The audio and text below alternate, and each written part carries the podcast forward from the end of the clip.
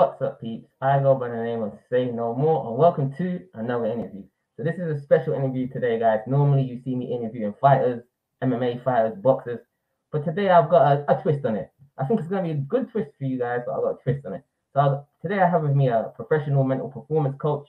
He's worked with UFC fighters, Bellator fighters, and karate combat fighters, and amongst other things as well. But we'll, got, I'm going to talk to him. We're going to get into it about it, about his his work, uh, how he helps fighters prepare mentally. But I, will let him introduce himself. What's up, guys? This is uh, this is Dylan Adler from Mindlock Mental Training. Thanks for having me on, man. Yeah, again, thanks, thanks for thanks for coming on. So, do you want to um, just give a, a, quick synopsis about about uh, what is a performance uh, a mental performance coach?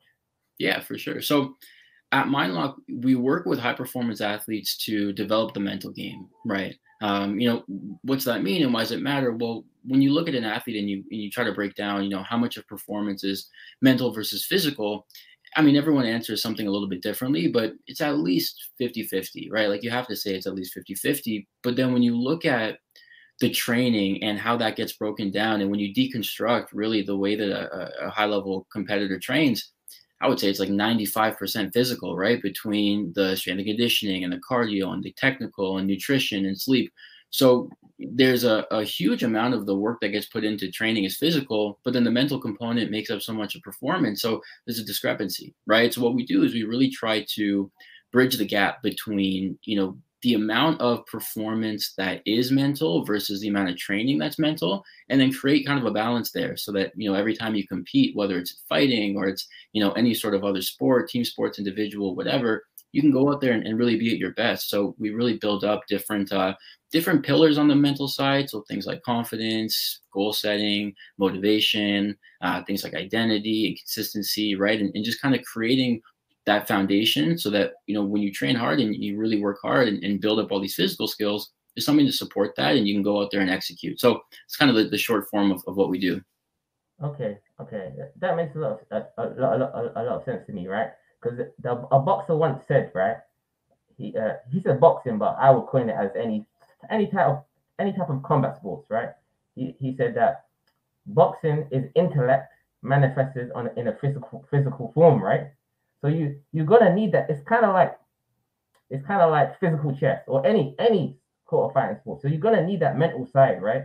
Not only why not only when you're fighting, but also preparing yourself for that. So from what you said, are you saying that you because obviously they're going to train for eight weeks, right? They're going to have their have their strength and conditioning, have their sparring, all of that stuff. So are you saying you help that eight weeks of training physically are you saying you help them train the mental side for maybe not eight weeks, but throughout the training camp, you help them get mentally ready and train the, the mental side of their fight game? Yeah, yeah, 100%. And it's not just during training camp. It's kind of, you know, year round, the same that you would train um, you know, all the time, it, it kind of mimics the same situation where, you know, an athlete will train and if they're a fighter, maybe they'll have camps and they kind of refine their skills for those eight weeks or six weeks or whatever it is. It's the same thing with what we do. So we'll work kind of throughout the year. And then when camps come along and fights start, then we'll start to, you know, same thing, start to refine it and go more and more detailed so that they can get closer and closer to kind of like their peak. But yeah, it's exactly it. It's working alongside with all the other things that athletes do to prepare themselves to be at their best you know, it's meeting regularly to break down the mental side of that. So, you know, the psychological, behavioral side of how training is going, what to expect from the fight itself, creating kind of like mental maps for what to expect, you know, for, for things leading up to it. So really working alongside them in parallel to the physical stuff, making sure that, you know, they're locked in mentally as well. Okay. Okay. There we go. So what I wanted to do, because I, I, I've, I've, I've boxed in the past myself, so I am a, I am, I have a lot for combat sports myself. So I, I kind I know somewhat more than someone that's just coming in to watch and is, is a little bit interested. So I wanted to just play a quick video for people that's uh, joining. Uh, you probably already know what I'm going to play. It's one of your videos, but I'm going to quickly play it for everyone. Uh, let me do this. Okay, so I'll quickly play this through just to give people an idea of what it is that you do, and then we're gonna we're gonna jump into some a few more things after that. Okay. You say that sport is 90% mental. So the question I ask you is what are you doing about that? The sports industry is growing exponentially year after year, and the level of competition is growing with it. That's why it's absolutely crucial to do everything in your power to separate yourself from the pack while you still can. For the first time ever, I'm going to be sharing our winning system at MindLock that athletes all over the world are utilizing every single day. I'm going to give you all the tactics and strategies that I developed as a professional mental coach to some of the top athletes in the world and as an international champion myself. Shaped by my experience working with professionals and organizations like the UFC, NCAA, CFL, Bellator, Olympics, and more, I've handcrafted a mental training program that's the very first of its kind. We're giving you access to our highly coveted system that we use to build champions around the world, packed into a six week mastery course. Every athlete deserves to experience being the best version of themselves. And by the end of this course, I promise you'll be closer than you've ever been before. We say that sport is 90% mental. Okay, so there we have it. Yeah, I just wanted to play that for anyone that wasn't sure about what Dylan does and how he works with fighters. I think it was quite a good, uh, like an introductory introductory video. I will say this as well. I did it. I just saw Edson Barboza in that video. I didn't know you worked with him. No, I didn't. I didn't work with him, but um, I, I took a, a trip to. I was invited to American Top Team uh, to kind of talk to some of their athletes and, and kind of tour the place by Din Thomas. Um, so he invited me over, and, and I kind of spoke to some of his athletes, and it was just cool. The, the people that you bump into there. I mean, so many superstars. So that was just kind of a, a cool picture I got with them. But yeah, it was uh, it was a crazy experience to go down there and just see you know a bunch of high level athletes training under one roof. It was nice to see. There we go. There we go. And shout out to your videographer because that was actually quite well done. Nice, mm-hmm. nicely done video. So shout out, shout out. Yeah, yeah, yeah, shout out to him. That's he's um he, he's called Six Sense Digital out in Ottawa. So if you're out in Ottawa, give him a call. He's like the best cinematographer around. There we go. There we go. And some people, you know, some people might be coming into this interview and not seeing that video or not seeing uh, your little explanation about what you do, right? So some people might say, "Oh, how is he qualified? How is how is Dylan Dylan qualified to you know help fighters mentally, right?" So obviously, I know that you you you fought yourself in the past. You was a you was a te- you was a team captain of the uh, Taekwondo national team for Canada, right? So I know you you fought for many years, so you have that side of it, you know, fighting at a high level, right? But did you do any studying? Did, did you do any studying for like psychology or anything, or any any any studies re- related to this kind of work? Yeah, yeah, yeah, exactly. It's kind of both coming together. So I have a I have an honors degree uh, in psychology from the University of Ottawa over here, um, and then basically merging that with you know my experience in sport as a competitor myself and, and working with athletes. I think only having one or the other isn't isn't quite enough. And, and when you bring the two together, um, you know, it really creates, I think, the most context for this type of uh, coaching and this type of training. So I'm uh, I'm proud to have both elements of it, kind of the academic side and the sports experience side. And it's uh, I think you know gave me a lot of insights into what I used to help athletes kind of every day. Would you say that, say someone that you know got a degree, studied psych, psychology, right, but was never a fighter, right? Would you say that gives you a maybe there's other well, not maybe there is other people that do what you do. Do you think it gives you an upper hand, or, or you know, maybe you see things from a different paradigm, right? Because you was a fighter yourself, as well as you know, studying psychology. Yeah, hundred percent, and I think that's what was able to get me to the places I was before I was able to graduate was that connection piece. Um, I mean, athletes are, are, like anybody where we want to feel connected to each other, right? We want to feel like the person that we're talking to gets it. And, and I think the worst way to go about that is to have to explain everything, right? So to explain, for example, the context of a fight week or a weight cut or traveling and, you know, questions around that of, oh, well, what's that like? Or can you explain more, right? So I think my ability to just get it because I've, I've been there and I've, I've lived it myself, it, it cuts out a lot of that needing to explain it. we can get right to what's going on and, and i think that really helps establish that sense of connection like i'm not just talking to someone that's read it in a book i'm talking to someone that's lived it and, and again there are only so many things that you can learn about without experiencing right so you know you can read up on performance anxiety and nerves and, and stress but it's a different thing when you have felt what it's like to walk out in a, in a stadium of you know 10 15,000 people with a crowd you know, cheering or booing in a, in a country that you've never been to with food you don't recognize and trying to navigate where to go like there's it's a different feeling right? So i think too it, it adds that element of familiarity there. So when i speak to athletes it, we're able to talk kind of peer to peer as opposed to like you know i'm the guy in charge and, and listen to me. I think it goes both ways. Yeah that, that does make, make a lot of sense. Because uh, that what I used to box a little bit had, had a few fights and it was so annoying to me when I'm talking to people that's never experienced it. Obviously, I know they meant well. They meant well, you know. But in my head, I'm like, you have no idea what you're talking about. No, it's not. You know. So, and when I did speak to other fighters, it was so refreshing, right? It's so, and I know you know what I mean. Someone might have, there might be someone who who's watched over a hundred fights, but they've never fought for themselves. So they think they know, but they really don't. They really don't. It, like when I used to spar, right? I used to not want to spar. Like I, I always think, hmm, what if I go in there and uh, especially because I used to spar bigger guys, I was really fast. So when I was fighting around uh, 65 kg and sparring like 80 k, 90 kg guys, and I was like, oh, this guy's really big. What if he hits me? Because as, mu- as much as you believe in yourself, right, as a fighter, you still have to be practical. You know, there's that like, I'd say like, not that you're doubting yourself, but you have to be aware. You have to be objective. It's, it's still a fight, right? You gotta be objective. You can't I might think I'm the best, but you still have to be objective. So I used to think, oh, these bigger guys, da da da. But once I step through that rope, all of that it, it goes away. All of that maybe no, I wouldn't say doubt, but all of that, oh, I don't feel like sparring today, or I don't feel like fighting, it goes away.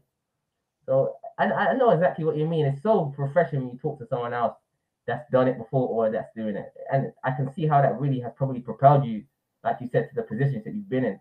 Not only you have got the degree, you've got the uh, the high level experience as well. Yeah, I think there's I think there's a flip that goes off in the back of people's head when they talk to someone and they quickly realize, you know, this person is like me or not like me, right? And, and I think it's pretty quick in a conversation. And you know, anytime you have a moment of, mm, this person's kind of an outsider, you know, sometimes that can just happen. Like you said, they just don't get it. And there's nothing wrong with that. Um, but but I think it, it definitely contributes to how comfortable you feel with someone right away. At least, I mean, maybe over time things change, but you know, that ability to, to talk to someone and instantly feel that connection of, all right, this person gets it. Let's get right into it. I don't have to do a lot of labor of trying to get them to understand. So yeah, you're right. It's a it's a different feeling, and it's definitely refreshing to be able to talk to someone kind of in the scene as opposed to trying to explain something that is really tough to explain. Yeah, for sure, for sure.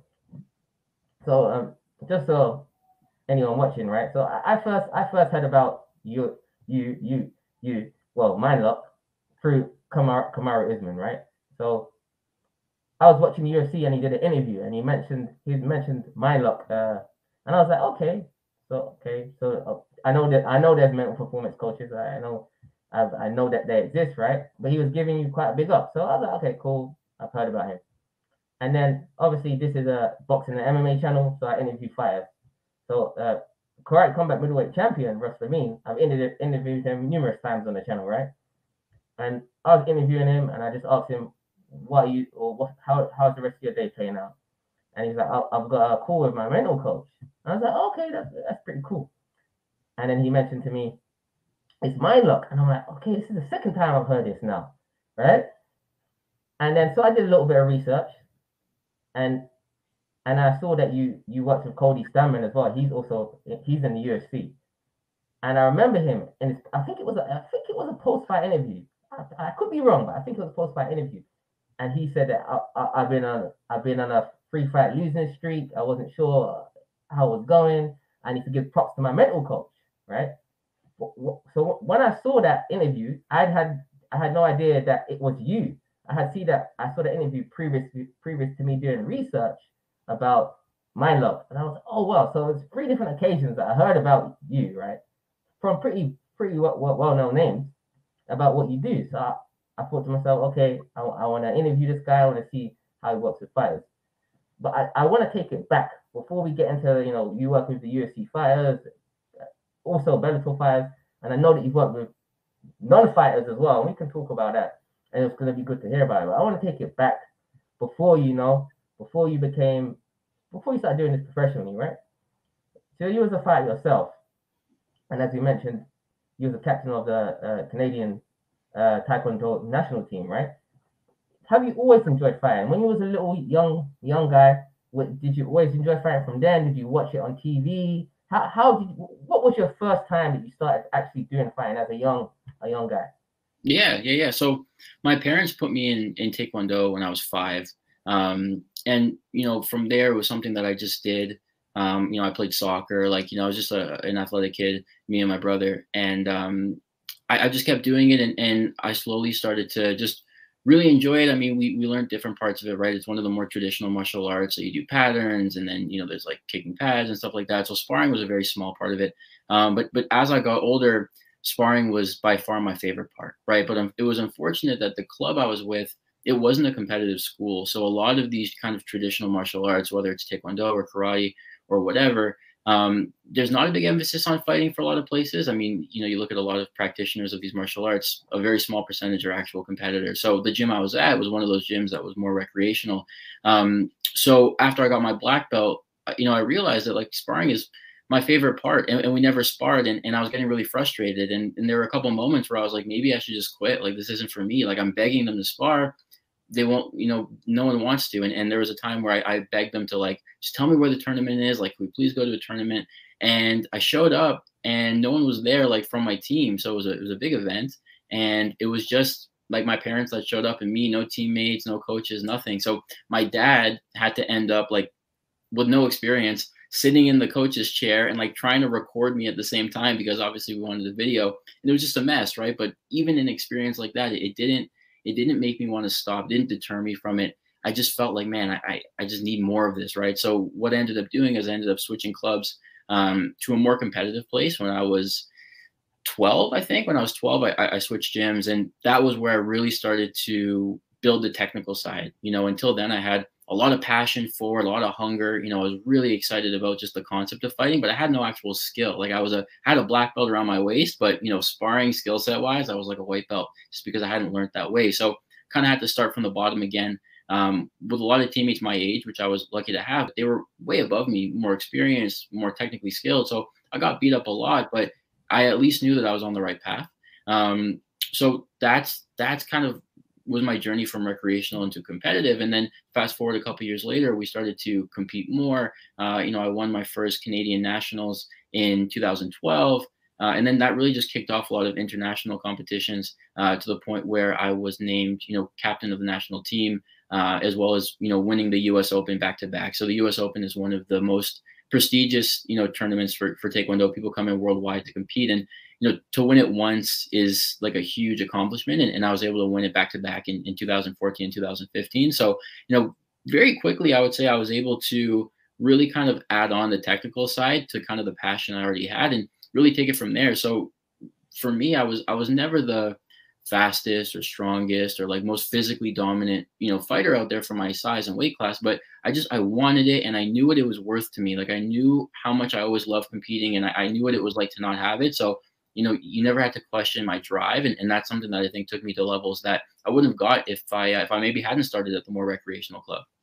Okay, I hear you. So you said you, you started at the age of five, right?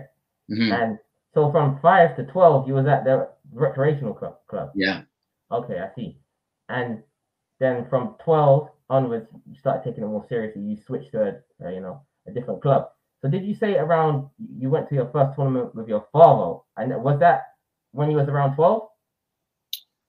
The one my dad was in the chat. No, that was that was a little bit early, maybe around like 10-ish. I think it was the first tournament. It wasn't at that new gym, it was just my first tournament ever. So yeah, I was probably around 10, maybe uh yeah, yeah, 10.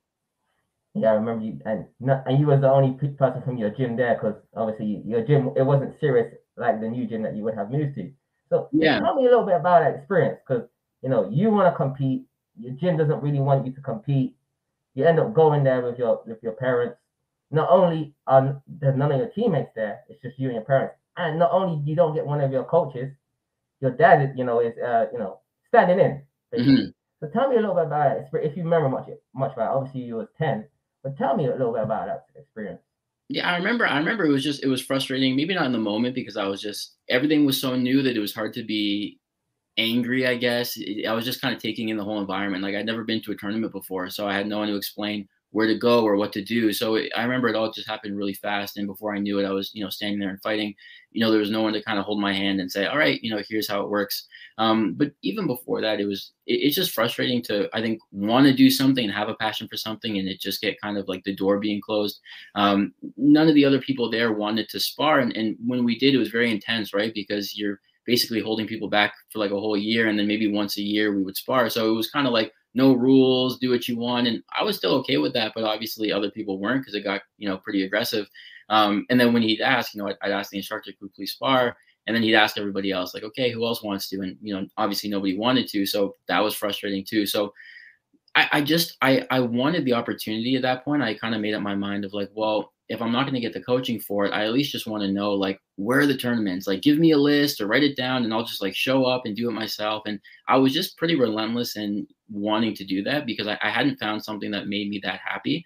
Um, and that's why I was, you know, really, really relieved to find a club where they actually build people up for that and, and you know, take the skill set that I had or the passion I had and then add the, the framework to it where I was able to be successful. There we go. There we go. Like from the way you explain it, it sounds like you're a pretty darn determined 10 year olds because a lot of 10 year olds wouldn't be that determined, you know. Would you say it sounds it sounds like to me that you already had like a lot of mental fortitude before you even went to that tournament with just your parents, right? But would yeah. you say that going to that tournament, being your only person there from your gym, not having a coach, and before I actually ask this question, another quick question: uh, Did you did you win fights on that day as well? I don't remember honestly. I I, I want to say no. Um, I remember. So what's funny about it is, you know, they they announced it as like the something something championship tournament, and that's just what they call tournaments, like the something championship. But but uh, because I never heard it before, I, I thought, oh, the championship, like, is it the final? Like, did I make it to? Did I skip something and like make it to the finals already? Like, I thought it was this elite event, like the championship, and I'm like, did I just skip everything else? But no, they just they just call it that. Um, but no, I I don't remember. I, I think um, I want to say I lost. Um, but that's all I can remember. I, I think um, not only did I okay, there's there were two tournaments that I went to before I was a part of that club. The first one I don't remember that much, but the second one I remember I broke my hand in, which wasn't great. So when I had to, because um, I blocked a kick like with an open hand. So when I switched clubs and I was kind of taking a look that first week, I, I had a cast on. So I was um, I was kind of looking through it that way before I before I joined. So that's what I remember. Is the first one everything was rushed. The second one I think I, I felt pretty good. I think on points I lost obviously because I didn't know what I was doing, but I felt pretty aggressive. But I ended up breaking my hand, which wasn't the best. There you go. There you go.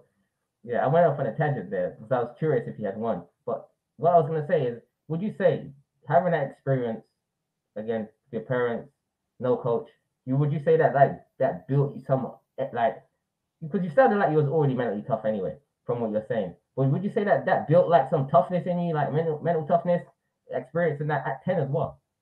Yeah, I, don't know if at that time if, if it was toughness or just competitiveness. Like you know, I looking back my whole life, I've always been very competitive in, in whatever I did, whether it was house league soccer once a week. Like I just I wanted to win, and especially when I felt like I was good at something. So you know, if I was good at something and there was a potential to win something out of it, like you you, you couldn't hold me back.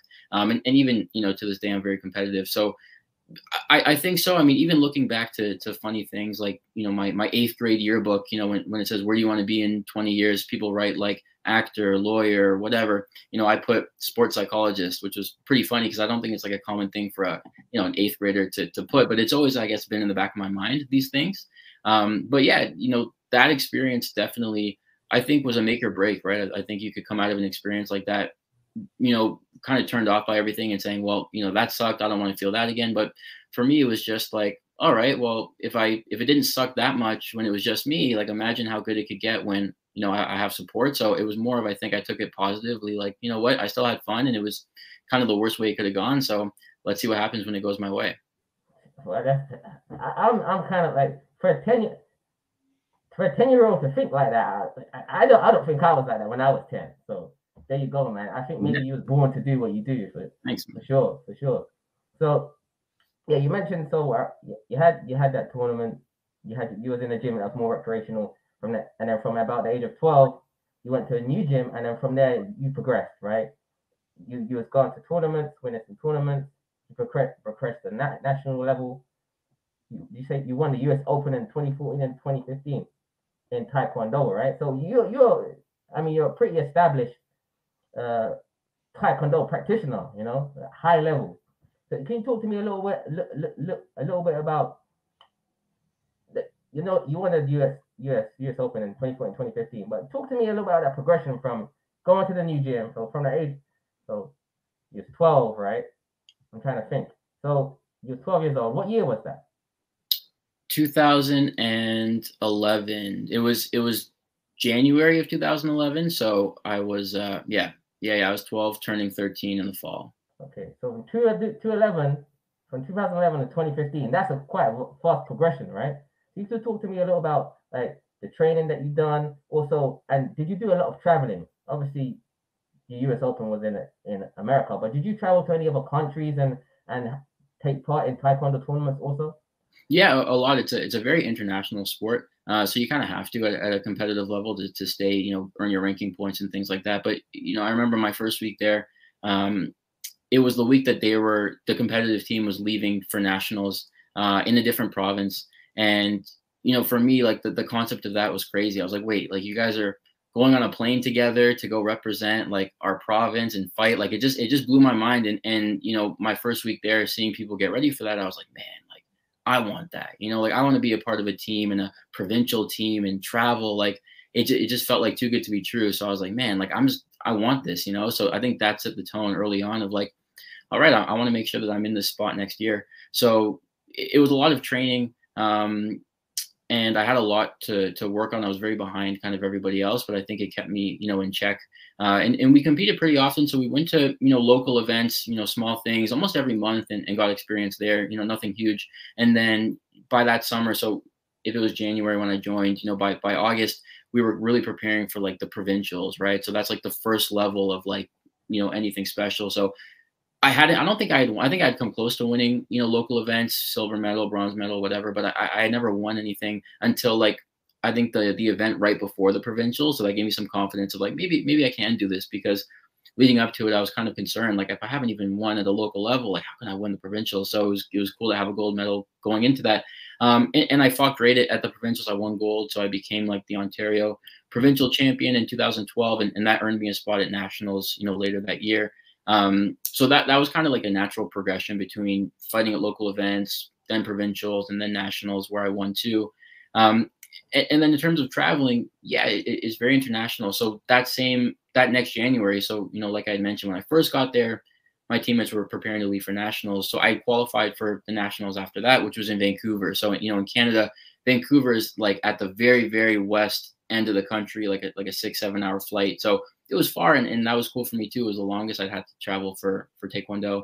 Um, and after that, it became pretty constant. So throughout all of high school, we were traveling. I mean, all the time. You know, everywhere from Asia, Europe, North America, just fighting at tournaments, competing at the highest level. Um, and, and there was a lot. There was a lot of missing school. There was a lot of travel. There was a lot of you know weight cuts and getting out of it and going back into it. So it was a, a, really busy time for like all of my high school years, trying to stay disciplined and just competing almost every month or every two months in a different country. So yeah, extremely, extremely international. There you go. And I suppose that all of that travel experience, because again, this uh, actually someone just asked a question which ties in with ties in with what we're about to talk about. So I'll, I'll bring up the question in a second. All this travel experience, again, you, you probably work with fighters that's only fought in America, right?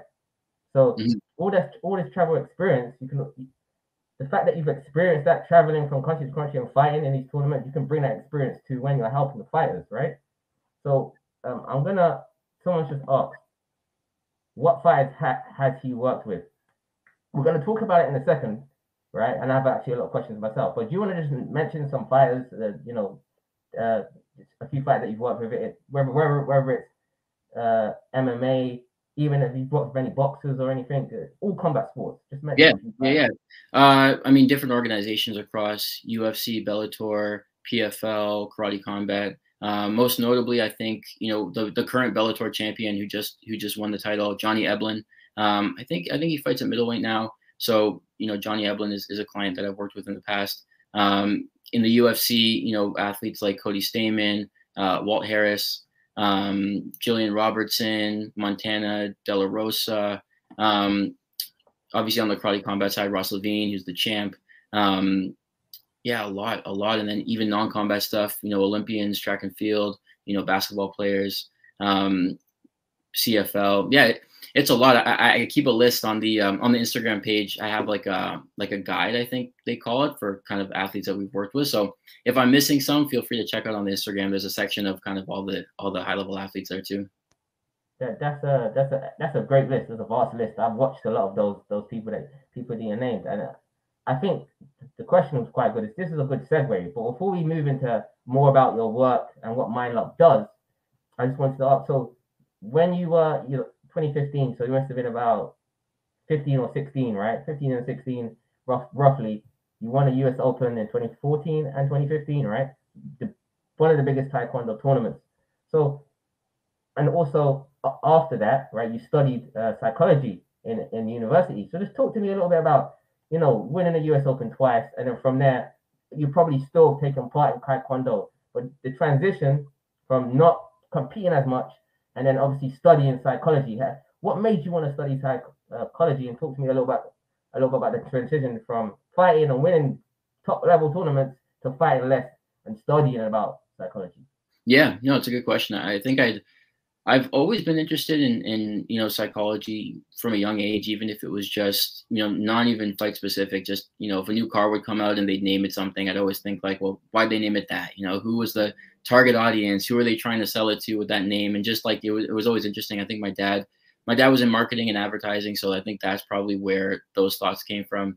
Um, and then yeah, like I had said, I mean, in my eighth grade yearbook, you know, when it says what do you want to be, it's a sports psychologist. So I think I realized early on the connection between sports and mindset and understanding that it, it can't just be a natural thing the same way that we think other things are. I think a lot of the misconceptions people feel like, well, either you know you can be tough or you're not tough, but it's kind of a natural thing. It's like any other skill, right? You know, cardio, flexibility, um, strength. These are all things that can be built up. So you know, I, I realized very early that that has to be the difference maker, right? You know, you watch I mean, because I was always I was always a fight fan and a sports fan. I mean, you know, watching UFC from the early days and, and understanding like, man, the, you know, these two fighters are both amazing, right? You look at like a title fight, both of the athletes are going to have very similar skill sets and very similar backgrounds and levels of experience. So, what's the difference maker, right? It, it has to be something behind the scenes. It has to be something mental, and you know, that's what I realized kind of early on is like a lot of the time that's the difference maker, right? That the variable that makes the biggest difference has to be something on the mental side. So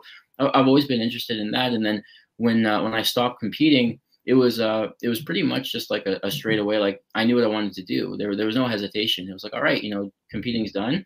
Time to move on to this and, and see if I could bring the two together. Um, you know, there's a chance that I wouldn't like it or it wasn't what I thought it was, but you know, it, it really was exactly what I was hoping it would be. And you know, being able to really bring those things together, you know, so quickly was something that, you know, I think really helped out in the long term. There we go. Just quick two questions, right? So I'm actually eager to get into talking more about fighters myself.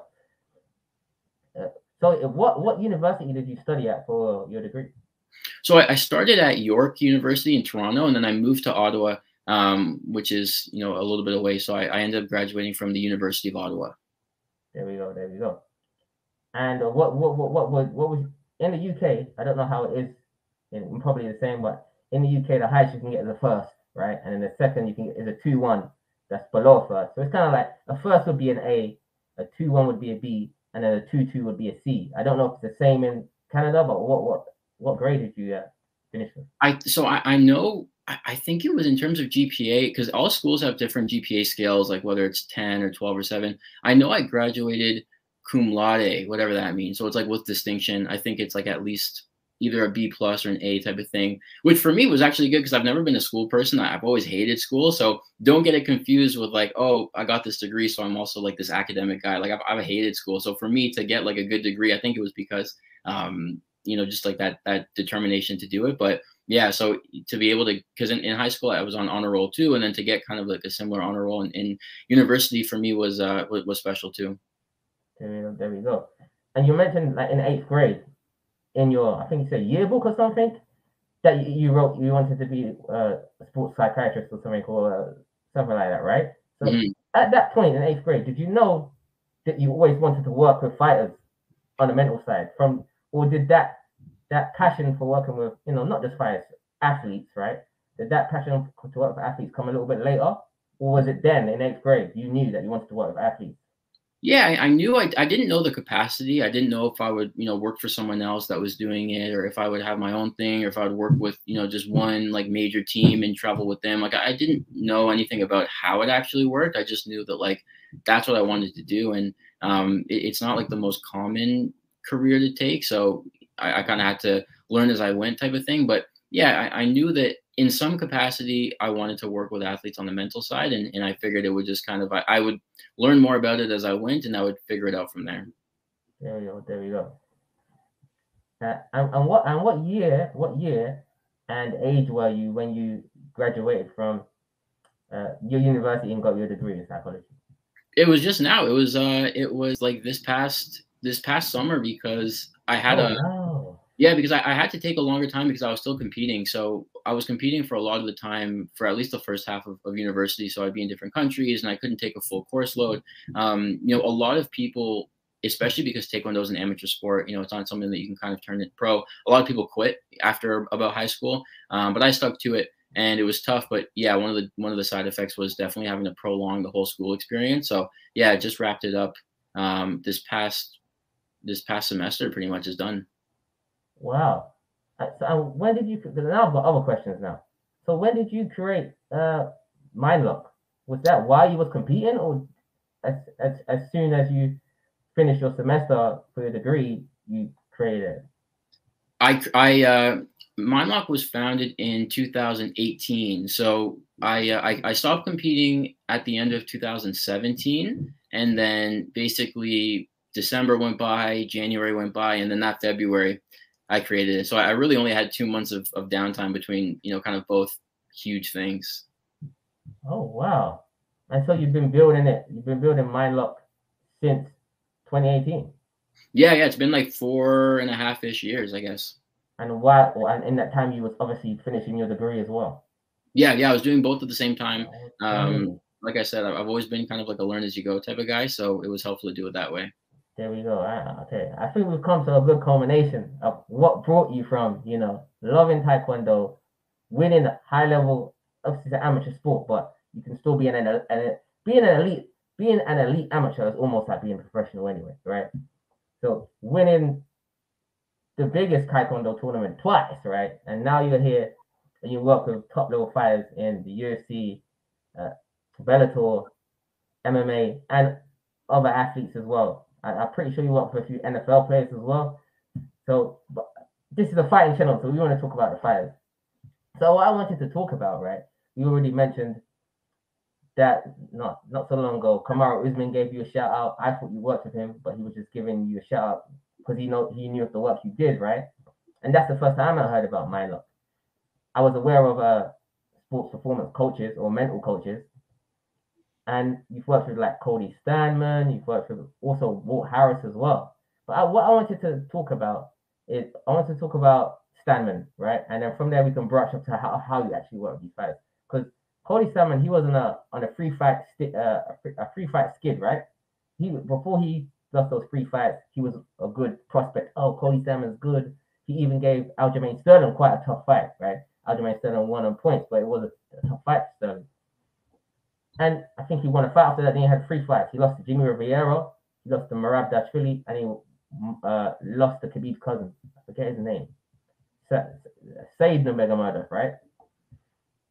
And people, I was looking, I was like, Simon, I mean, I thought he should have beaten Rivera, and I was surprised when Rivera won. I was like, oh, cool. So he had lost those three fights, and then he comes, he comes, and after the, the third fight, he wins his fourth, right, in quite good conviction, uh, uh, in quite good fashion. I think it might have been a finish. Then after the fight, he gives props to his mental coach, and at the time when I was watching that, I didn't know it was you and your company, uh, MindLock Mental Training. He just said, um, I wasn't really in a good place, uh, losing three fights, three fights in a row, but I have a new mental coach, and he really helped me. So, can, can I ask you, when did you start working with Stamann? Was it was it at the beginning of that free fight uh, skid, or was it during the middle of it? And what kind of, how would you say you helped him? Because he he gave you props, right, in the post fight interview. So, how would you say that you helped him? You know, uh, how can I say, get control of the mental side of, of the sport? Yeah, yeah, yeah. So I started working with Cody. Um, right after the was it the Song Yadong fight, I think. So that was um must have been 2020, maybe late 2019. I think it was just pre-COVID. Um it was like a tough, I think I think he got robbed from what I can remember. It was like a three-round fight. Um so it was right after that one. Um and then it, and it kind of carried on until maybe right after the fight island. So maybe about a year. Um but I mean, Cody's a great guy. He's he's just a, a, really hard worker. I think if you if you follow him too online, you'll see he's just he's a hard worker and, and he keeps things simple. Um, but he's incredibly tough, and I, and I think Cody's the type of person who you know is great for me to showcase because it's an example of how you can be an incredibly tough person and still benefit from some sort of mental coaching. Um, I think the misconception is like, well, what if I'm already tough and you know I don't have any you know big weaknesses? Then how's it going to help me? You know, you can benefit from different ways. It, it's like the the analogy I use is, you know, imagine if Floyd Mayweather was like, well, I'm good at boxing, so I'm just going to stop, right? Or I'm going to start practicing my jab or, or whatever. Like because you're good at something doesn't mean you stop. It means you keep building on it, right? So I think Cody's a good example of just being a person with you know toughness and grit. Um, and, and still being able to benefit from something like that. So yeah, he's, he's, he's a great guy and, and he's found a lot of success and it was so cool to see him, you know, do, do well in his last fight because he deserves it, you know? There you go, there you go. You mentioned, yeah, he actually, he drew, he drew Song Yadong, then he won the fight off the get against Brian Kelleher, and then he had the free fight. So oh, so I see. So you was working with him. So can you mention because he draws with Song Yadong, then he obviously beats Brian Kelleher, then he goes on a free fight skid. Could you mention any like maybe I don't know if you can you can say it, it might be confidential between you and the fighter, but you can can you talk about any specifics because you was with him with that those three fights in a row that he lost. So can you talk about maybe anything specific, uh, how you helped or what maybe I don't want to call it activities. Uh, maybe what tools you use to help him, you know, to to know, turn it around. Because again, his post fight interview, he bigged you up a lot.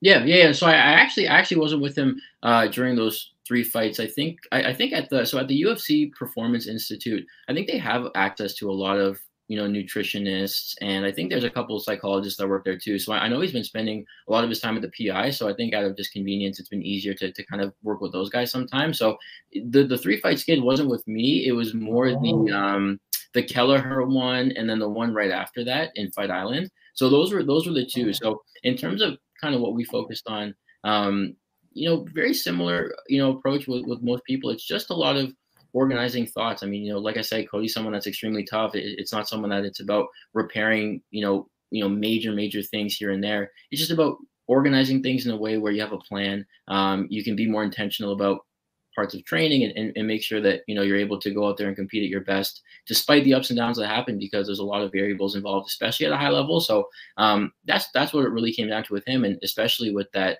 kelleher fight i mean he, he did everything perfectly okay there we go there we go so what I wanted to to, to ask you about is obviously you've worked with again Johnny Eblen. He just beat Gegard Mousasi, a good win. It was I think it was unanimous as well. Actually, it was it was pretty uh pretty pretty convincing. So I know that you have you have programs, right? So I know that you have you have individual programs, you have group programs, you have online coaching, and you have and you have consultations, right? So could you just break down like a little bit? I think all of them, but mainly the online coaching. Because I presume the online coaching is what you do with the fighters, right? So could mm-hmm. you break those down? Uh, break down your four sets of programs you have at, at Mindset. Yeah, yeah. So there, there's a, there's a few main ones. So um, the main main one is kind of live one to one, and by live I mean you know online, kind of like what we're doing now through video call. So um, you know it, it's helpful that way because a lot of people you know that I work with are in the states or in you know kind of internationally and, and abroad, so it makes it easier that way. Um, so we'll run sessions one to one through video call. You know, that can be weekly, bi weekly, or monthly, depending on what people need. You know, check ins and the ability to kind of text and call with updates and, and build out plans that are personalized for every person. So that's kind of like the one to one personalized, um, you know, video call stuff. And then, you know, what we also launched, which you know that promo was for that you played at the beginning for that video is you know last fall we launched an, an online course kind of like a master class um, really designed to help athletes train you know the mental game when they're on the go and, and when they're at home. So the ability to open your computer open your phone and go through different activities and worksheets and assessments and watch video interviews and video lessons and case studies from you know other high performance athletes and champions and really kind of bundle what we do and package it into a course that you know people can use and access whenever they need to. So those are the, the two main ones that complement each other is it's the one-to-one stuff uh, as well as the ability to go in and, and you know access that online course and incorporate that part to your training um, no matter how much time you have. I mean you could have 30 45 minutes between two training sessions you can pop that open and get some work in so that's a benefit of having something like that as well there you go so do, so do you have a your platform, right? You said they can do some uh, online training. So do you have do you have a mobile app and a website for that? Do you have both? Did do fighters can they log into an app, or is it just like on on a on a website? I think it's um it's not like a, an app you can download from the app store, but I think it's accessible through like browsers, so you can you can save it that way. I think you just go into uh, it, it it's called courses.mindlock.ca, so you can just type that in, whether it's your phone or your computer, and then it, it pulls up access. So whether you're on phone or so mobile or laptop or whatever, it, it's pretty accessible no matter which one you're on. It's just not like a physical app you download from the app store. Okay, I yeah, I I because I'm getting a sense because obviously I know it's, it's this is your, your work, your job, you work with fighters, right? I, and I don't know if you can. I'm getting a sense that you can't say much. But you said that they can they can do some like training, right? Could you talk about some of the specifics in the app, or or you know in the in the you said you got the one you got the one to one right, and then you got the training courses, right? So can you talk about some of the specifics in the training course that fighters would be doing, right, if you can? Yeah, yeah, yeah. So the way it's segmented is there's kind of like a, a, video lesson going over everything involved and explaining things and then it's complemented with um, different activities and worksheets and assessments. So you know an example of one of the first ones that you know i get athletes to do is you know an activity on on goal setting. So you know the importance of setting goals not just long term and short term but really breaking it down uh, to levels even like planning for your next event you know planning for your training sessions you know goals on a daily basis uh, as, as well as breaking it down both physically and mentally right so looking at performance goals uh, you know a performance goal may be you know i want to win my fight or i want to be a champion and then looking at kind of mental goals as well or attitude goals and figuring out well how do I need to feel to do that, right? What's required from me kind of behaviorally or psychologically to, to really get that out of myself? So planning and setting goals on a deeper level, both in terms of different time segments and as well as kind of balancing the attitude and the action side. So that's an example of, of kind of an activity that gets introduced through a video lesson. They're able to download that, fill it out, um, and then kind of have some some supplementary information as well. And that, that's kind of how the chapters progress through the entire program. Okay.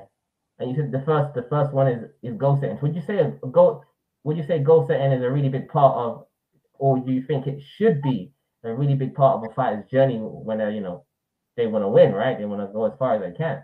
Mm-hmm. Yeah, I, I for sure think it's a it's a major part. You know, I think goal setting is nothing new, right? You know, it's been around a long time. It you know everybody or you know mostly everybody has set a goal at some point in time.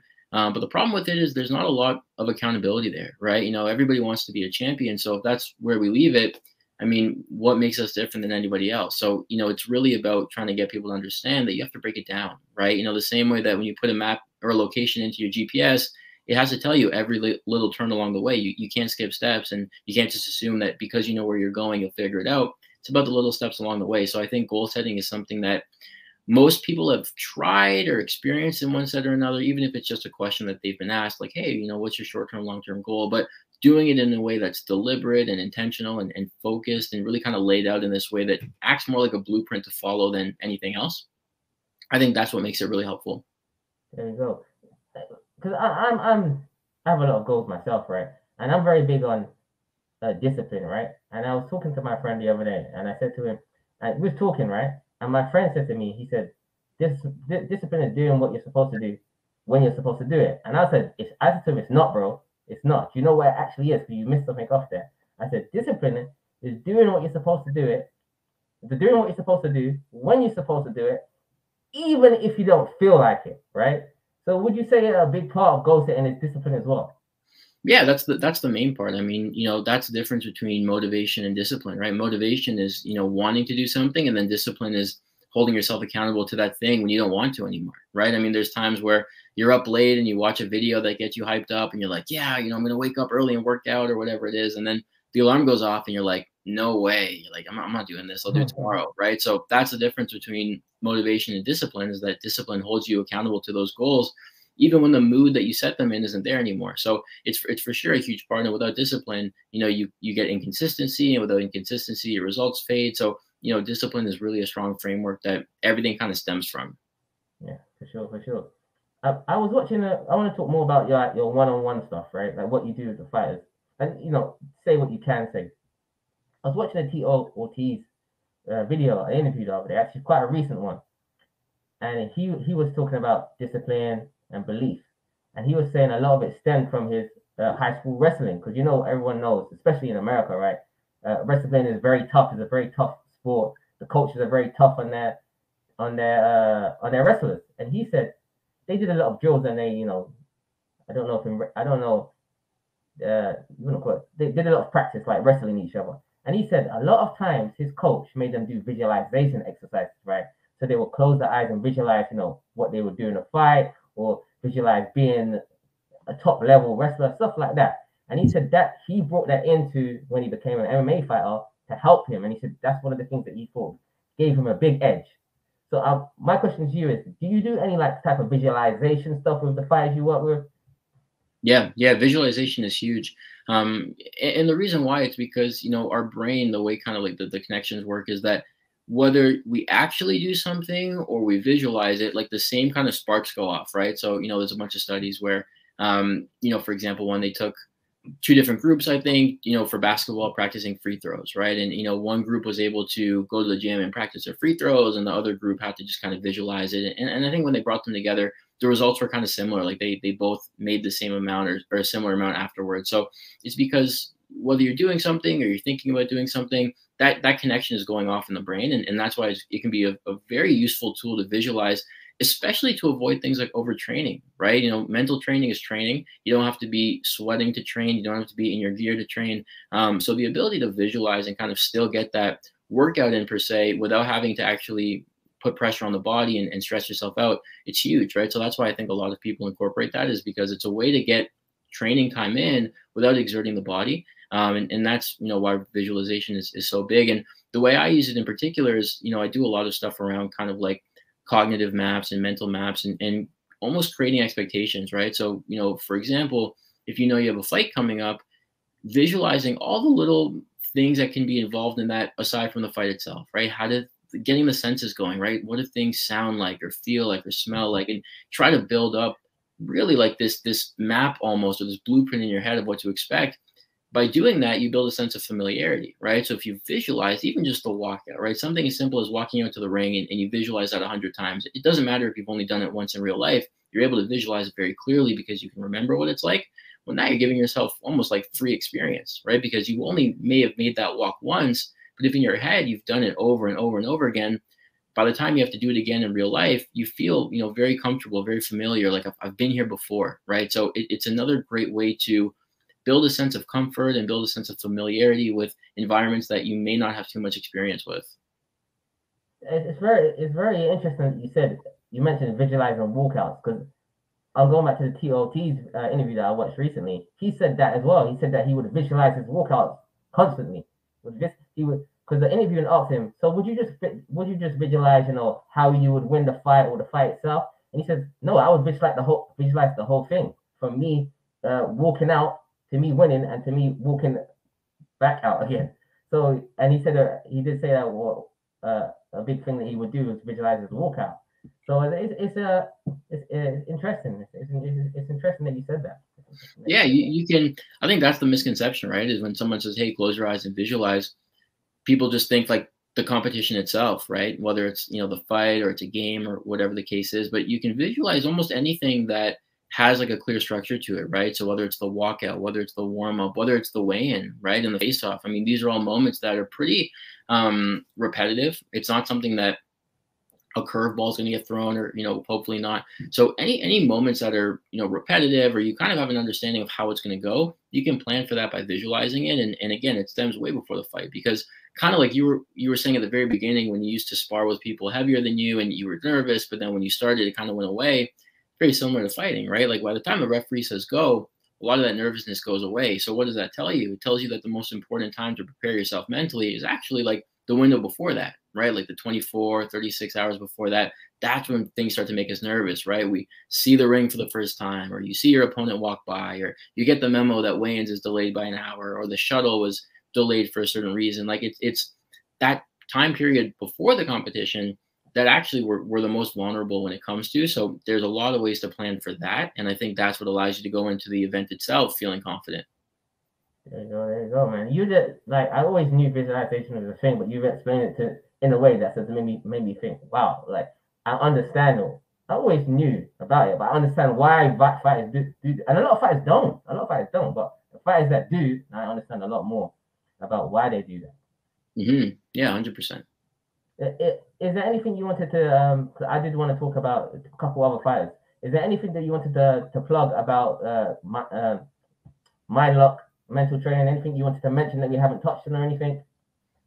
Not really. I mean, listen, if, if you're if you're listening to this and you're even just have more questions about you know kind of what we do and how it works, you know, check me out on on Instagram. Know, Instagram we have a pretty big presence on. So um, you know, send a DM and, and just you know ask a question or reach out. I mean, I like talking to new people all the time. And you know, if you want to look at the kind of online course stuff, you can go to courses dot mindlock.ca and you'll be able to pull that whole thing up with the video and there's a breakdown of the curriculum so there's there's a, a, lot of ways to kind of get more information if you want to but in the simplest way if you want to reach out just send me a dm and, and you know we'll talk okay there there we go and all the socials at the bottom of the screen people the instagram the facebook the twitter and also the website his, his website as well all, all there so if you're interested in maybe finding out more or, or talking to talking to him directly on instagram to find out more uh, everything is, is, is there for you guys.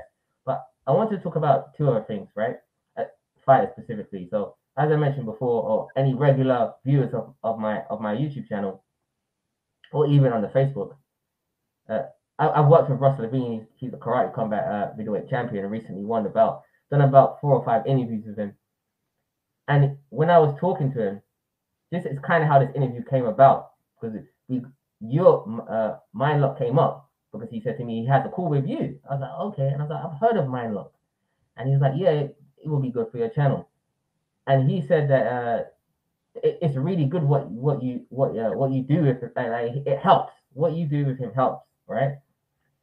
So I, I don't know how much you can say, but could you go for like you know? I know you already mentioned what you do, but maybe is there any two two questions? Is there any specifics that you've done with Russ, Russ Levine that's specific to him?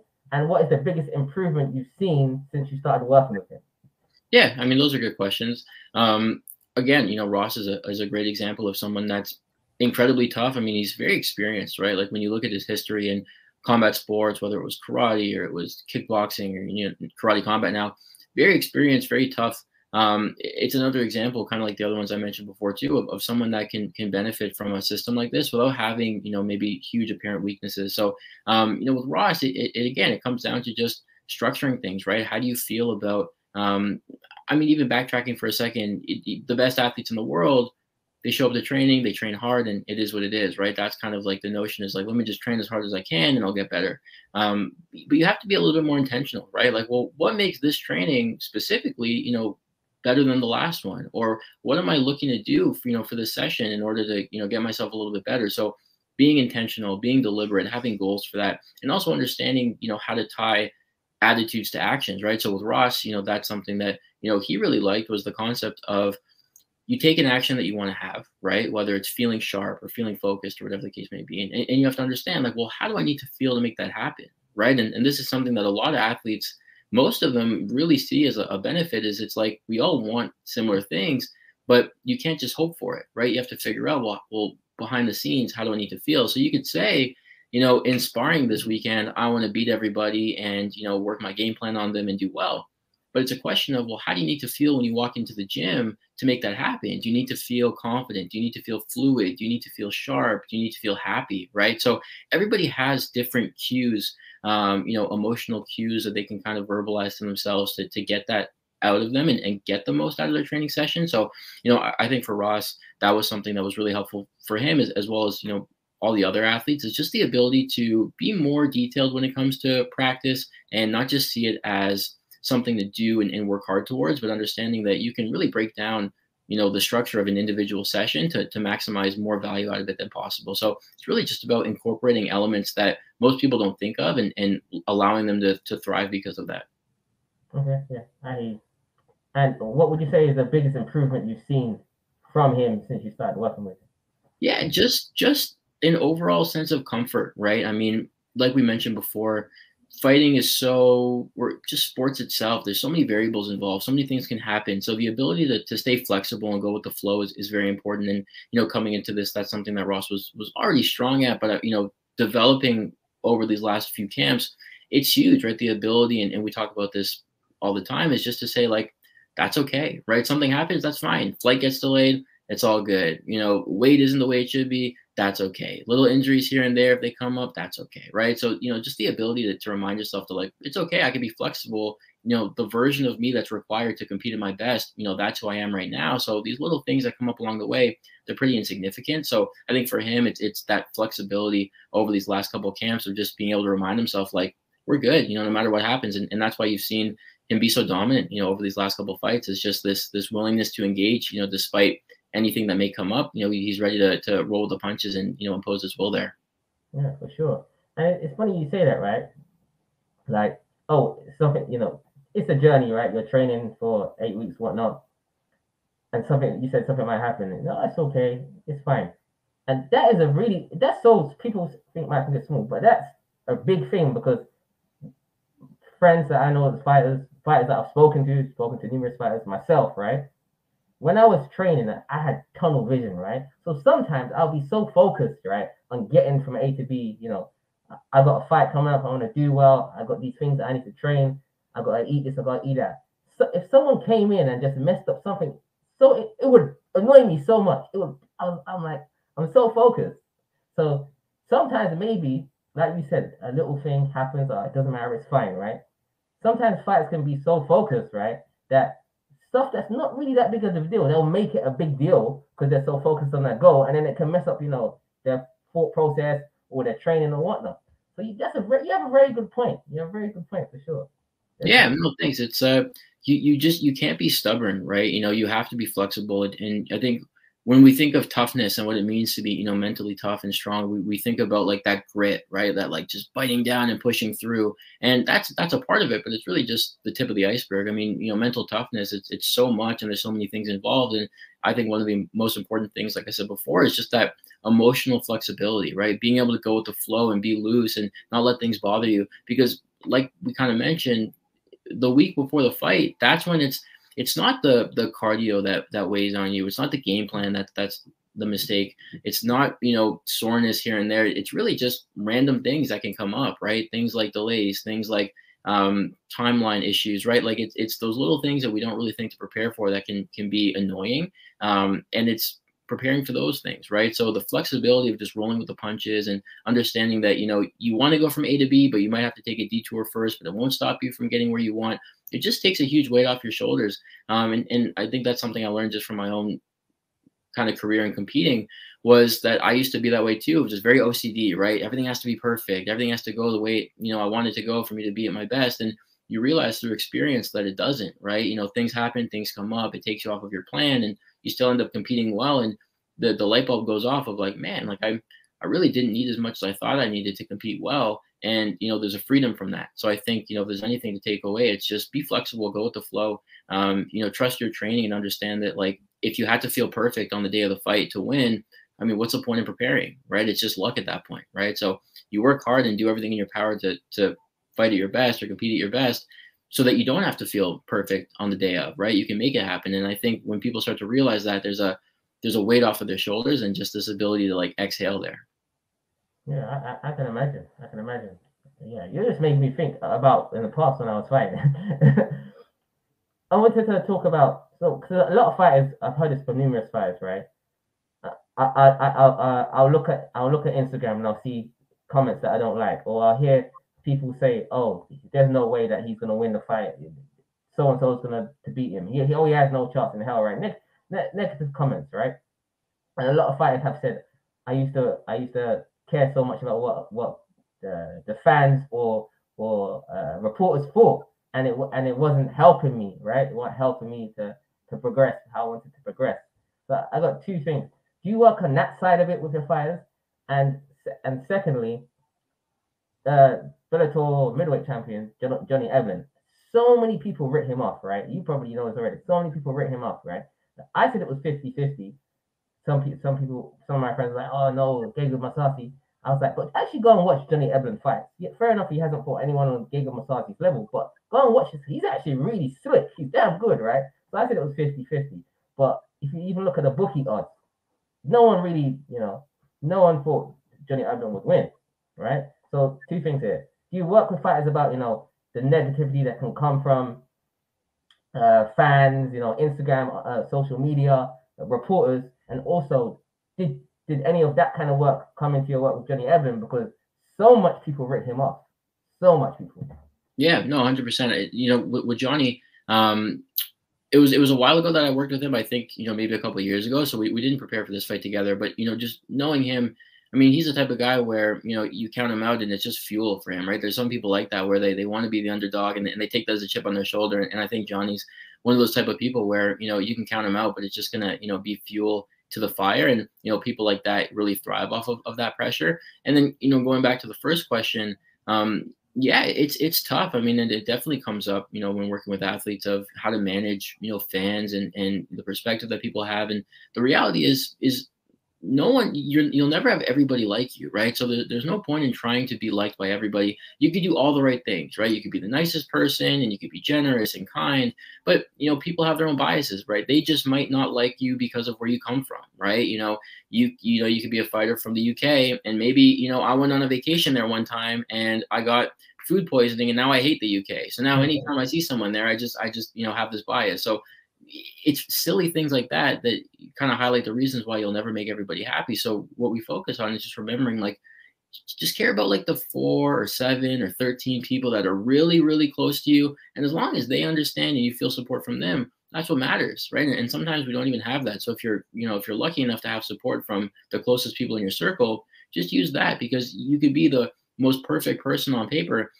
And, and people are going to find a reason to hate, right? So you, you can't get caught up playing the game of like, you know, I, I want people to like me or getting caught up with the comments because people are so flip floppy anyway, and it changes, right? I mean, it's it's frustrating to see, but it makes sense.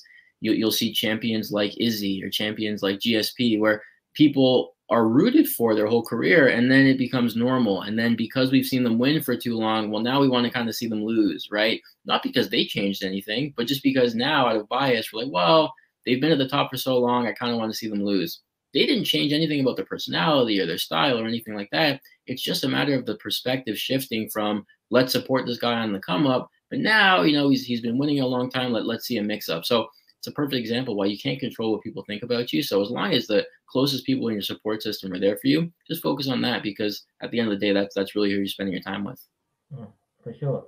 And you remind me because I, I I think I, I'm a big person of mental fortitude, and you know getting stuff done and stuff like that. And I think I, I personally think I have good mental fortitude. But I always say this, right? I say if it comes with the territory, um, I, obviously I claimed it for Mayweather, right? Mayweather always was like it comes with the territory. So why am I complaining? If it comes with the territory, why are you gonna complain about it? So, for example, we're talking about fighters, right? You've chosen to be a fighter, right?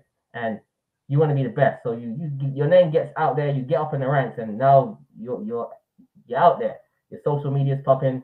You know, you have to promote yourself. You know you'll become, your own brand. As much as you enjoy the fighting, you're still a price fighter. You still want to make money, right? We all gotta live, right? So people not liking you comes with the territory. It's impossible. So if something comes with the territory, that's something that really helps me a lot. If something comes with the territory, right? How are you really gonna co- complain complain about it? Unless it's like utter and total like next level disrespect, right? Mm-hmm. again, next level dis- disrespect wouldn't necessarily come with the territory, right? So it comes with the territory. You can't really complain about it. Like I had a friend. This is a small example that had housemates, right? And the what was it? The housemate used to play loud music, right? Right? And he was complaining and getting so angry. And I was like, bro, what, what time is it? It's like it's in the afternoon. I was like, so how can you complain then? I, I understand it's loud music. If it was at 10 o'clock at night, 11 o'clock, 12 at night, cool. It's in the afternoon, bro. Like you it's your housemate. So when people come complain complain about things, right, that come with the territory, and I'm like, what the hell, bro? You, you can't let it bother you. So when I was talking about fighters and you know social media and getting angry about comments, you are the fighter is where they want to be. You are a fighter. You are winning championships. Your name. You're getting paid to do what you love. Those things come with the territory. You, you can't let them bother you. So that's the way I see it, anyway. Right. Mm-hmm. Yeah, I mean, listen, anytime anytime you're in the public eye, um, you open yourself up to you know comments from people, right? And and like you said, are they always fair? Uh, are they always respectful? No, and, and sometimes people say really disgusting things that aren't fair, right? So, but, but again, like you said, it's kind of what happens when you're in that space, and I, I think too, it's something to keep in mind when you're at a lower level of competing, right? I think a lot of people think when they're at, you know, maybe an amateur level or they're at a pro level, but they haven't made it yet. To like, man, you know, everything gets easier. I just want to make it. You know, I want to make it to the UFC or the Bellator or whatever the you know the main promotion is. Like when I make it, you know, life gets easier and I just have to make it there. And it's it's wrong, right? Because as you grow and as you develop and as you start to become more and more popular and famous and you climb the rankings, things get harder, right? Now you have to make time for media, and now you have to, you know, do meeting reach with fans. Now you have to see all these comments on your page. So, you know, it, it actually doesn't get easier. It gets harder as you grow. So it's the reason why it's important to build such a foundation earlier, right? I think that's the biggest thing I see a lot of the time, especially with people that make the transition from amateur, early pro to bigger organizations like the UFC is it's not this this magic wand that gets waved and all your problems go away. It's worse because now you're like, man, I have a three fight contract with the UFC, I, I, have to win, right? So what do people do? They get stressed and maybe they don't perform at their best because they're hesitant and they don't take risks. And there's just the fun is taken out of it. And then now, now next thing you know, you're cut from the roster because you weren't yourself out there. When all you had to do was just do the things that you were doing before to thrive in bigger organizations. So I think the misconception that when I make it, things get easier. I think to your point, it's a good example of how there's a lot more variables involved where it's not easier, right? Fans and comments and media uh, and, and all these other things, it's drastically harder actually. So I think it's a matter of trying to prepare yourself for that and understand, like, you know, let me become accustomed to these things now and, you know, set my expectations for it so that when I do get there and it does happen, it's not catching me off guard. Yeah, yeah, for sure. Preparation. Yeah. Uh, understanding that every action has every uh, decision has consequences, right? So yeah, every decision has consequences. So there's always going to be positive and negative. So if you ignore all the negative, that can happen from a decision that you make, then you're you're basically done. If you if you if you can be objective and be aware about okay, I'm doing this. These are all the good things that can happen, but also there might be some bad things that will happen as well. So when they do happen, you're mentally prepared for it to happen, right? Mm-hmm. Yeah, yeah, it, it's exactly that. It's really just the power of expectation, right? You know, when you expect something to happen or you anticipate it, it's hard for that to throw you off, right? You know, the analogy I use all the time is like if you if you've read the script of a of a scary movie and you know when all the jump scares are going to happen, it's not going to scare you as much when it happens because you, you knew it was coming, right? So you know, in a similar sense, when you set your expectations realistically and you manage your expect and, and those you anticipate things properly, it's hard for those things to really catch you off guard. It might still be a little surprising. You might not like it, but to really be thrown off by it is it's a it's less likely when you manage your expectations that way. There we go. There we go. I wanted to finish up. I, I really appreciate you coming on and uh, you know sharing uh, your thoughts and uh, you know telling us about your company because again I've heard a, a lot of uh, uh, a lot of stuff about uh, MindLock mental training. So I just a, a couple questions before we finish finish up. What is you say the biggest thing that you you draw from your studying of psychology that helps you with the job that you now have with fighters? Yeah, no, that that's a good question. Um, I think honestly, it comes down more so just to the interpersonal stuff, right? How you can communicate with teammates and coaches, and, and a lot of more communication based things, right? Because a, a, team, I mean, fighting is very individual. Um, but at the same time, there's a there's a huge team dynamic to it, a team component to it, uh, and understanding that you need to manage those relationships properly, right? So trying to navigate, you know, there might be things that come up between an athlete and their coach, or with their training partner, or with a teammate. So there's a lot of relationships to manage, you know, in a team, and sometimes it's navigating those things that you know it, it comes in handy that that type of schooling, or you know even things. So you know, there's something called like a a biopsychosocial framework. And, and what that means is like people are made up of their biology, their psychology, and their sociology. So like our DNA, and you know, that's what makes us who we are.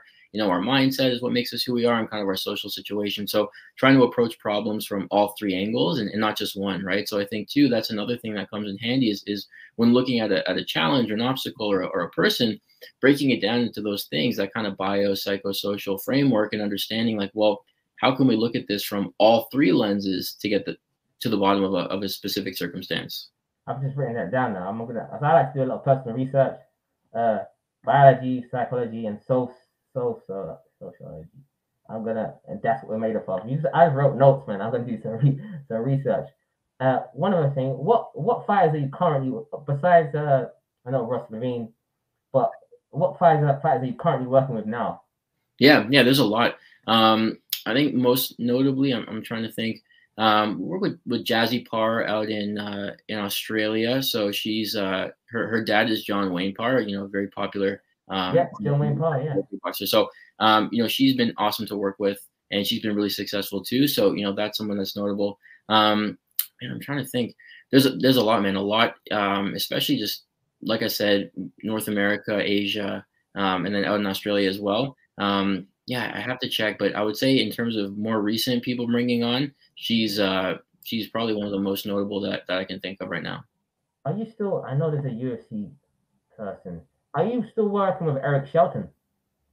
Eric, that was okay. So a lot of those American top team fighters, so Johnny Eblen, Eric Shelton, um, that that was back in 2020, like maybe early 2020 um, after, like I said, Din Thomas brought me down to, to ATT. So, um, you know, a lot of those guys, it, it, was more of like a four to six month period that we kind of got some working with them and, and then kind of took it from there. So Eric was, was back then. And, you know, again, another guy who's just super nice, super humble. Um, you know, I, I think he's going to be very successful in what he gets just with the freedom to compete, you know, when he wants and where he wants and not, you know, necessarily worry about big things right now. Like like for him, when he's on his game, he's he's awesome. So I'm excited to see what he does with with these new opportunities.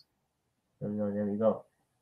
So what I normally do is I, this is you're the first I don't know, non-fighter, right? You you obviously work with fighters, but I haven't interviewed any trainers or anything like that. So you're the first non-fighter. So what I normally do, and because you you've been a fighter for most of your life, right? Again, elite taekwondo amateur. I always I always finish up the interviews with like a quick fire round. So I'm gonna um say some phrases, and you just say the first thing that comes to your head. Okay. Um. Best of all time. GSP. Okay, I like that one. I like that one. Power. To rep the Canadians, you know. yeah, for sure, man. Power. What was that? Power. Power. Yeah. I think speed for some. I think I think it's the the Conor McGregor quote when he said precision beats power, timing beats yeah. speed. When you okay. say power, I, I, think speed as well for some reason. Okay, cool, cool, cool. I, I, I like that. Uh, hot. Hot. Hot. No, like hot. You're hot. Like hot. Oh, your heart. Yeah, heart. I think passion. Okay. Okay. Okay. Uh, I'm forgetting now. So we had power. We had hot, and then we had great all time. So that recovery.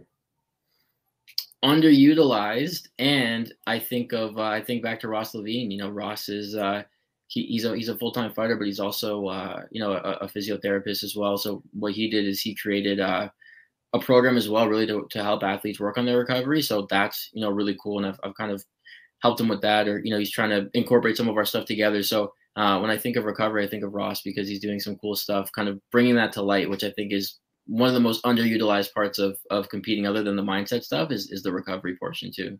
Yeah, for sure. And last one, skills. Skills. I split them, right? I, I, think of physical and mental skills. You know, for, for the sake of this, we'll, we'll call it mental skills. You know, you think of skills, you think of punches and kicks and knees and, and kind of what you can see. And, and when I hear skills, I think of things like confidence and motivation and self talk and visualization and, you know, using mindset as a, as a skill set, not just kind of like a, a motivational thing. I think people think mental training and they think just like cheering people on, you know, like a little motivational talk here and there. But, you know, I think mental skills and, and de- developing those pillars. So, yeah, when I think of skills, I think mental skills. That's crazy. Like, that could be a good catchphrase for MindLock. Using mindset as a skill set. That could mm-hmm. be a great cat- catchphrase, man. That, that, there you go. It's uh, we have it here. It's on the internet forever. So, you know, well, uh, I'll give you credit for that. there you go. There you go, man. And that's basically what you do, right?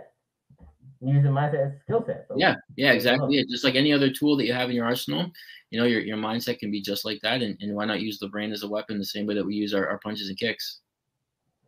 There we go. I'm clipping this. You you will see this on Instagram in the next two days. There you I'll go. Tag, I'll tag you for sure. Uh, again, people, thank you for joining me. And this is I really enjoyed this interview. It's a different kind of twist and stuff for the channel, but I think I've learned enough. I learned a lot. I took down some notes. I'm gonna try and use it in my life. But this is an interview with Dylan Nadler, uh, the founder of uh, MindLock Mental Training. So he works with athletes. I know him for, as working with fighters, but he's worked with NFL players also. Uh, uh, obviously, martial artists, combat sports people, but a vast array of different types of athletes. So again, thank you for uh, joining us. Is there anything you want to say to anyone watching, or you know, uh, basically anything you want to say in closing?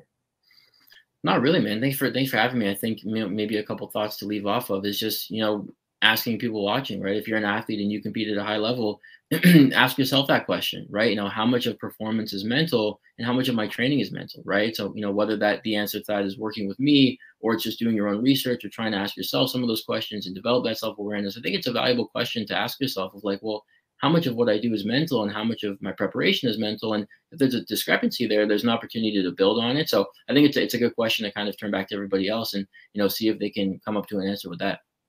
There we go. Awesome. As always, people, like, comment, share, subscribe, tell your friends. That's it from us, peeps. Peace. We are gone.